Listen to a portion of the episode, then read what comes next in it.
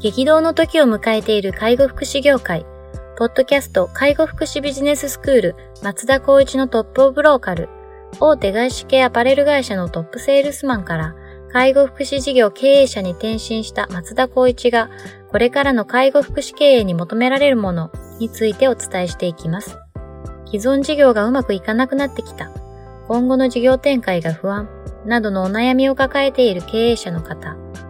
異業種から介護福祉業界への参入を考えている経営者の方。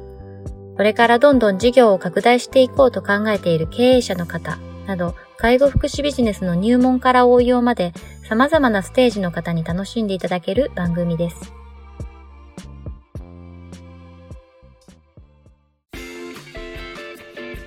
こんにちは。ナビゲーターの松本慎二です。ポッドキャスト介護福祉ビジネススクール松田光一のトップオブローカル。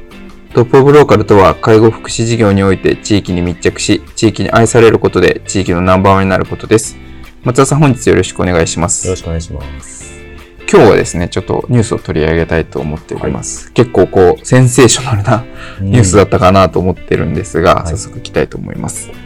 えー、消費税と合わせて介護報酬が改定された1日、大手のセントケアホールディングスが新たな人事給与制度を導入すると発表したと。新設された特定処遇改善加算の取得を前提としたもので、10年以上の経験を持つ正社員の介護福祉などをマスターインストラクターと位置づけ、手当を従来より月8万2000円以上、年間98万4000円以上増やすというと。大手はすでに損保ケアが社員の介護福祉、介護福祉などの給与を各地域でトップクラスの水準まで引き上げる計画を出していると。今月から最大で年80万円ほどアップし、2022年には介護士ですね。看護師ですね。看護師と同等のレベルまで持っていくという。介護サービスの担い手の不足は今後ますます深刻化する見通し、これに伴い業界内の人材獲得競争も激しさを増していきそうだと。いうようなニュースです。すごいですね。年間約100万円増やしますっていうことをぶち上げたっていう。ですね。まあこれは特定処遇改善加算で担保されるっていう裏付けのもとだと思いますし、うん、制度上その10年っていうところの経験年数に限っては、まあ8万円か年収440万円かな、はい、それを超える人っていうのを対象としなさいっていうところに紐づいているので、はい、まあ打ち出し方としてっていう部分でいくと、まあ制度にのっとっていますけども、うん、それも2000円上げているっていうところが、大手っぽいなっていうあそういうことですね。感じますね。8万円で、なのに、8万2千円以上そうですね。本当に、その部分では、あ、2千円ちょっとプラスしたんだなっていうところが、なんかこう、大手企業の、その、なんか給与形態だなっていうのが、なんか見えるんですけど、まあ、それよりも介護士上専門性の高い介護職員の上位職、職種として位置づけ、はい、さらにその専門性に紐づいて新たな役割を新設しますと。いうかなりハードルが高いところもあって、金額はやっぱり上がると同時に、そのスタッフの方へのやっぱりその求める度合いっていうのは今まで以上になると思いますから、簡単なあ賃金アップっていうわけではないと思うので、そこの部分での制度、この金額を上げるイコール、やっぱりそれに対して、うん、とスキルアップを求めたりとか、業務っていう部分でのあの、生産性を高めてほしいっていう裏付けの制度が多分しっかりと確立しているからこそ、これができるんだと思いますね。なるほどですね。だからバックオフィス的な部分で言って、まあ人事労務的なところがしっかり構築されていない限りは、この辺はなかなか着手できないということもあって、私がこう関わっているようなあの、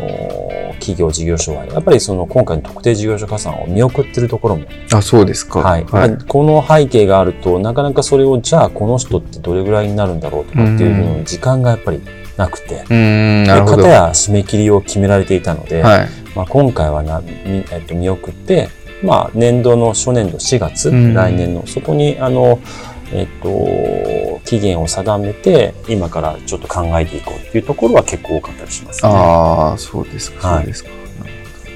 まあ、その看護師と同等のレベルまで持っていくっていうのは割と結構な話だなって、ちょっと思ってて、うん、やっぱそれ、それ同等の給与も上げるってことは、それ同等の専門性だったりとか、うん、やっ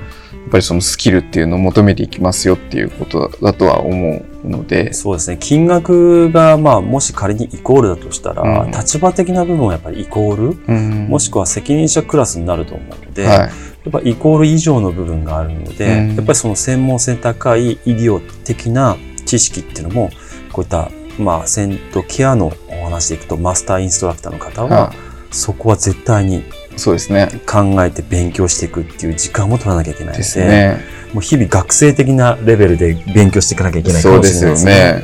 看護師の方は、看護学校で3年とか4年みっちり勉強して研修もあって、それでこう身につけたこう知識だったりとか、うんこうスキルだったりとかっていうところ、医療的なところですうね。ん思ってて、そのレベルと同等にまで上げるっていうことは、す変なし、それ以上にやっぱり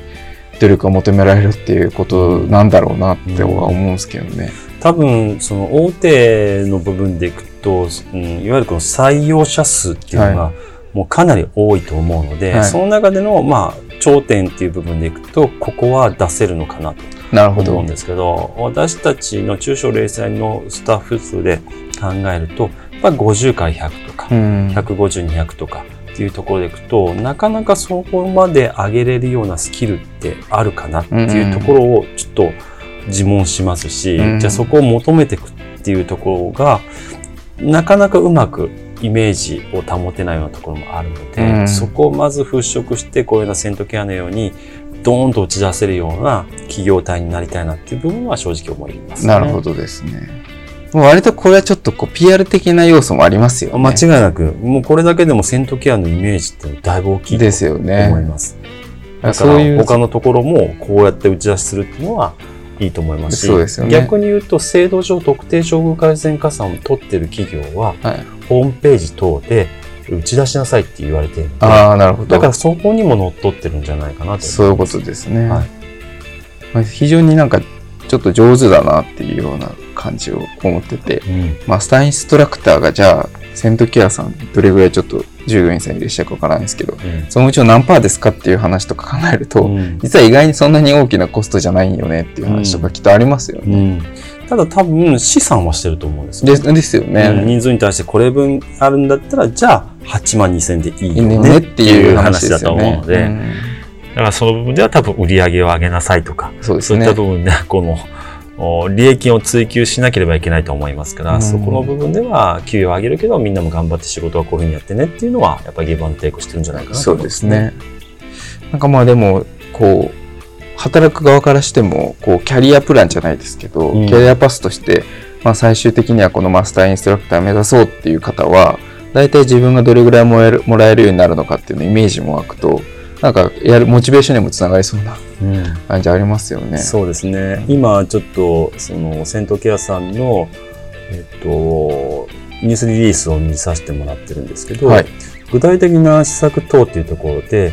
まず一つ目が、経験年数に応じた職種の新設って先ほどのお話だと思うんですけども、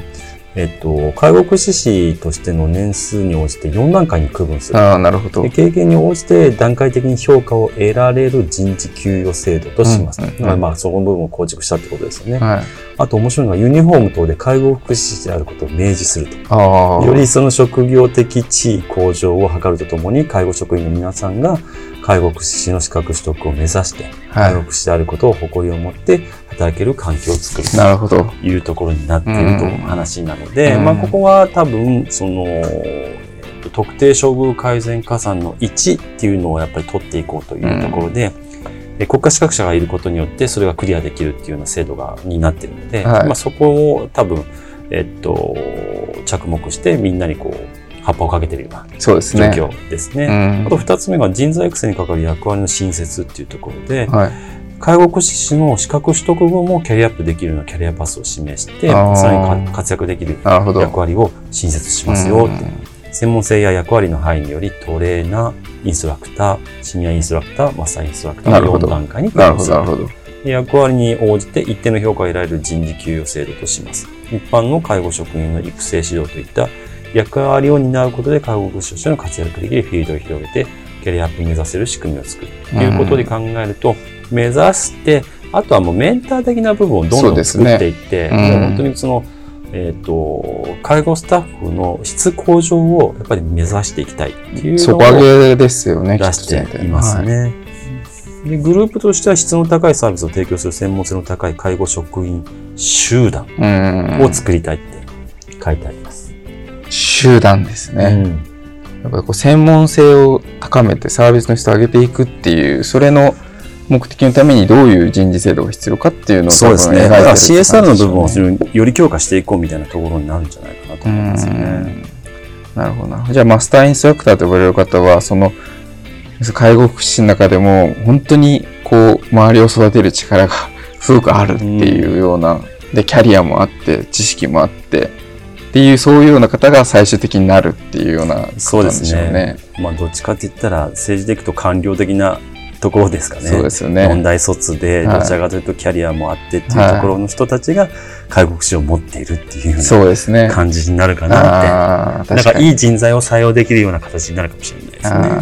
ちょっとこう、福祉大学を出て、うんで、セントケアさんに入職されて、うんでそのまま逆にヘッドハンティングしてそこに置くっていう感じになるかもしれないですね。ああ、そうですね。叩き上げでいくとなってもかなり階段は急ですし、階段数も多い気がするので、そこまで行くには。そうですね。なるほど。まあでも、この介護の職種っていう、その、もの自体をこう、高めていこうっていう意図が見えますよね。そうですね。要するにどちらかというと介護福祉事業っていうよりも一般企業的な。背景がやっぱり出てきてありますよね僕はやっぱり一番こういったになっていきたいなと思います、ね。そうですよね。やっぱりどうしてもその、まあ、評価って割と曖昧になりがちなところが多いのかなとは思うんですけど、そうですね。まあ普通の一般企業であればやっぱ評価があって、その評価に応じて、まあ自分のグレードが上がったりとか下がったりとか、そのグレードによって基本給が決まったりとか、なんかそういうようなものが、基本は皆さんどこもやってるところが多いので、うん。まあそういうところをしっかりやっていきますねっていう、その評価制度なのかなっていう、人事制度なのかなっていう。そうですね。この、どちらかというと、その離職率が高い業界であるところで、定着を促すような、うん。まあ、アクションだと思うので、これはすごくいいなと思いますし、あとは何がいいかというと、その、頑張ってる人が1年2年頑張って我慢して仕事をしていくことによって、そこにたどり着ける、たどり着けるような目標設定がやっぱり示しやすいですよね。うんだからやっぱり2000年で辞めちゃって次の職種行こうかなではなくて、うん資格目指して10年いればこの給料になるんだなっていう、給料が見えるっていうのはとてもいいんじゃないかなああ、と思大きいですよね。確かにこう、10年以上ですもんね。うん10年って結構、頑張って、頑張ってって感じですよね。だからただ、基本給ベースだったりとか、その部分がどういう風になってるかなっていうのはちょっと気になりますね。なるほど。今までと同じで、かつプラスってあるんだったら、うん。まあ、とてもすごいなと思いますけど。まあ、こう、おセントケアさんはかなりの大手ですけど、日本でもトップの。うんうん一方で、こう、介護は中小零細もすごく多いじゃないですか。はここにこう、大手がドンと出したこういうこう制度うんに対してこうどう対応していくべき？そうですね。もうこの部分に関しての賃金に関しては、正直言って分配できる分母、うん要するにサービスの量だったりとか、はい。件数っていうのがやっぱり大手は多いので、ね。だからこそこれが出せる。出せるとですただ、ま、あの、私たちも特定処遇改善加算を取るにあたっての試算はしたんですけど、うん一人分配っていう部分はなかなかやっぱりそこまでイメージよりもうん高いものは水準はできないなっていうところがありました。ただ、ここはそうだからこそ低いまま出すのか、うん。それも踏まえて、やっぱりそういった、この、これからのお流れに沿っていくのか、ここは分岐点になるので、うちの場合はやっぱりそっちのこれからの流れに沿う形でできるだけ捻出できるように、やなるほど。っぱりこう考えていきたいなっていうのに今は取り組んでいますね。そういうことですね。ってなると、まあ中小零細だからといって、いや、もう給与出せないな、やっぱセントケアさんみたいな大手には勝てないな、ではなくて、はい。私たちができることを精一杯出して、それでいって、まあ賛同できるスタッフを一人でも多くうん一緒に仕事をしていくっていうような気持ちのもと、制度をうまくしっかりと構築していくっていうことをして。いかないと、うんもうそれこそ前回のお話じゃないですけど、お高齢者が増えてきた反面、ちょっとなんか制度上は是正されてきたからどうしたらいいんだろうってデメリットを考えるよりも、はい。やっぱりこう自分たちが何ができて、うんそれをどういうふうに職員に還元できるか。でそれをやっぱりしっかりと洗いざらいみんなに話していくっていうことが僕は大事なんじゃないかなと思うんですね。確かにこう大手と同じ土俵で戦う必要は全くないですね。うん、全然気にすること、まあ参考にするにはすごくいいことだと思いますけど、はい、やっぱりこう内装では触れないので、ですよね、ただそれを目の前の給与が払えない、もしくは売り上げが下がってきたからこそ、えーと、人件費の部分をどんどん圧縮するのではなくて人件費っていう部分は人がいてこそサービスを提供できるわけですからそこはやっぱりある程度しっかりとした指標のもと給与を発生していく中で自分たちがどうやってやっていくか。というところにフォーカスしていかないとどんどんどんどん嫌なイメージになって人が辞めていってなかなか定着しないっていう環境になっちゃう。可能性は高いですよね。まあ介護事業には人がっていうのが一番の原資になるので、うん、そこにしっかりこう投資をするんだっていう前提のもとに、うん、じゃあどれぐらいの稼働率をキープしなきゃいけないんだとかっていう、うん、そういう逆算の方がいいっていう感じ。そうですね。僕も起業するときに一つまず決めて変えないでおこうと思ったのは、人件費はケチらない。っていうことだけはずっと肝に銘じているので、もちろん、例えば商用とか出せない時期もあったりしたんですけど、とはいえ、やっぱりその毎回の昇給に関しては絶対にずっと出していこうっていうのは気持ちで今も努めているので、はい、僕の中での個人の目標はみんなの給与をどんどんどんどん上げていけるような環境を作ること。なるほど。が大事だと思ってやってますね。なるほどですね。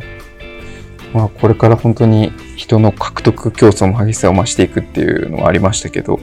どんどんちょ人を採用していくっていう観点でもやっぱ給与っていうのはすごく大きなテーマですしそうですね。そこの部分をまああのと逃げずにしっかりこう捉えながらやれることをしっかりやっていくっていうことが、うん大事になってくるっていうことですかね。そうですね。給与を上げるんでしたイコール上げるための裏付けのやっぱり資料、指標をちゃんと持っておかないと、うん、ただ単純に気持ちで上げてって売り上げ悪くなったら、あ、なんであの時上げちゃったんだ、下げようみたいな感覚になっちゃいますから、はい、それだけは絶対しないようにしていただきたいですね。なるほど。わかりました。じゃあ本日は以上させていただきます。ありがとうございました。はい、ありがとうございました。ポッドキャスト介護福祉ビジネススクール松田光一のトップオブローカル。番組では介護福祉サービスに関するご質問を当番組の専用ウェブサイトより募集しております。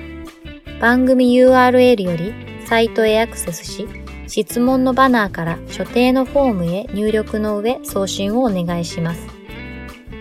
URL は http コロンスラッシュスラッシュ